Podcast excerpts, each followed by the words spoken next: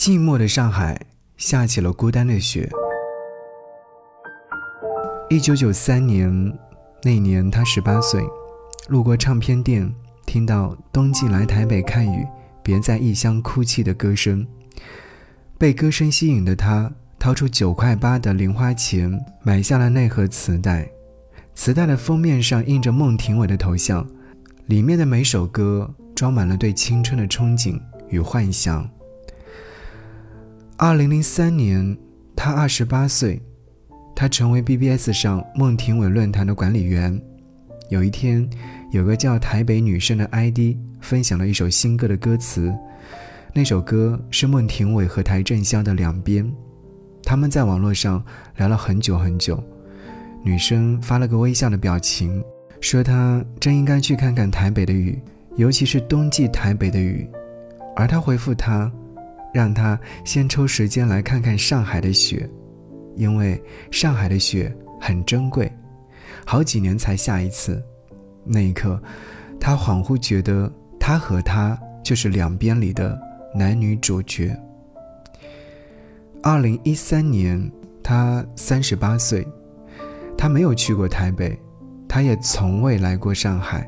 他常常和他分享他拍的照片，有他自己种在庭院里盛开的茉莉花，有离家不远在夕阳下的秋千，还有上海不常见的雪。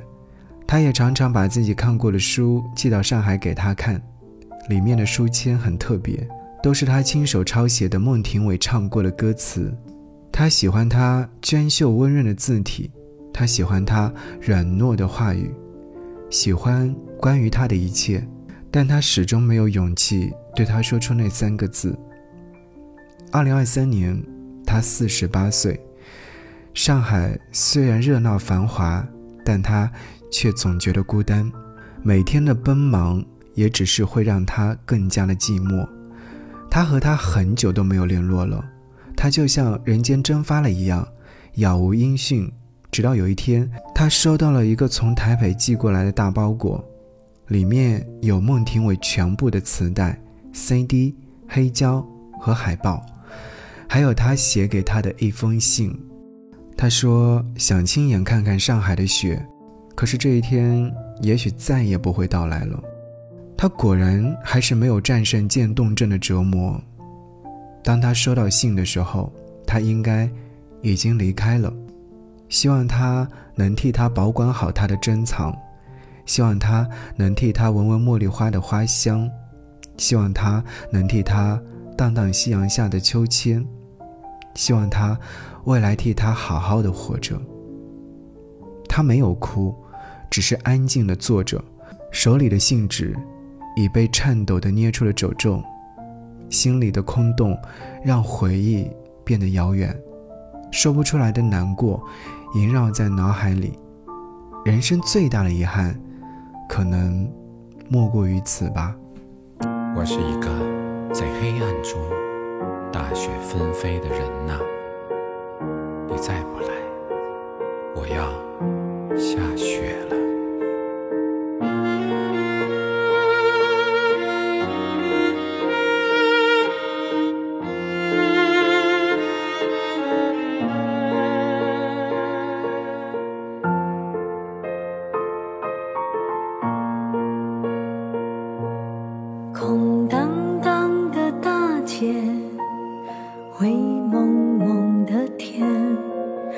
城市里有多少人在流浪？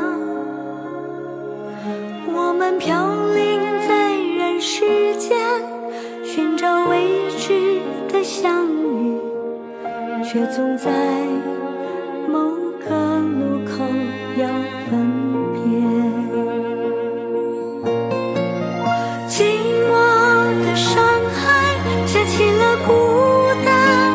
雪，不是每一个冬。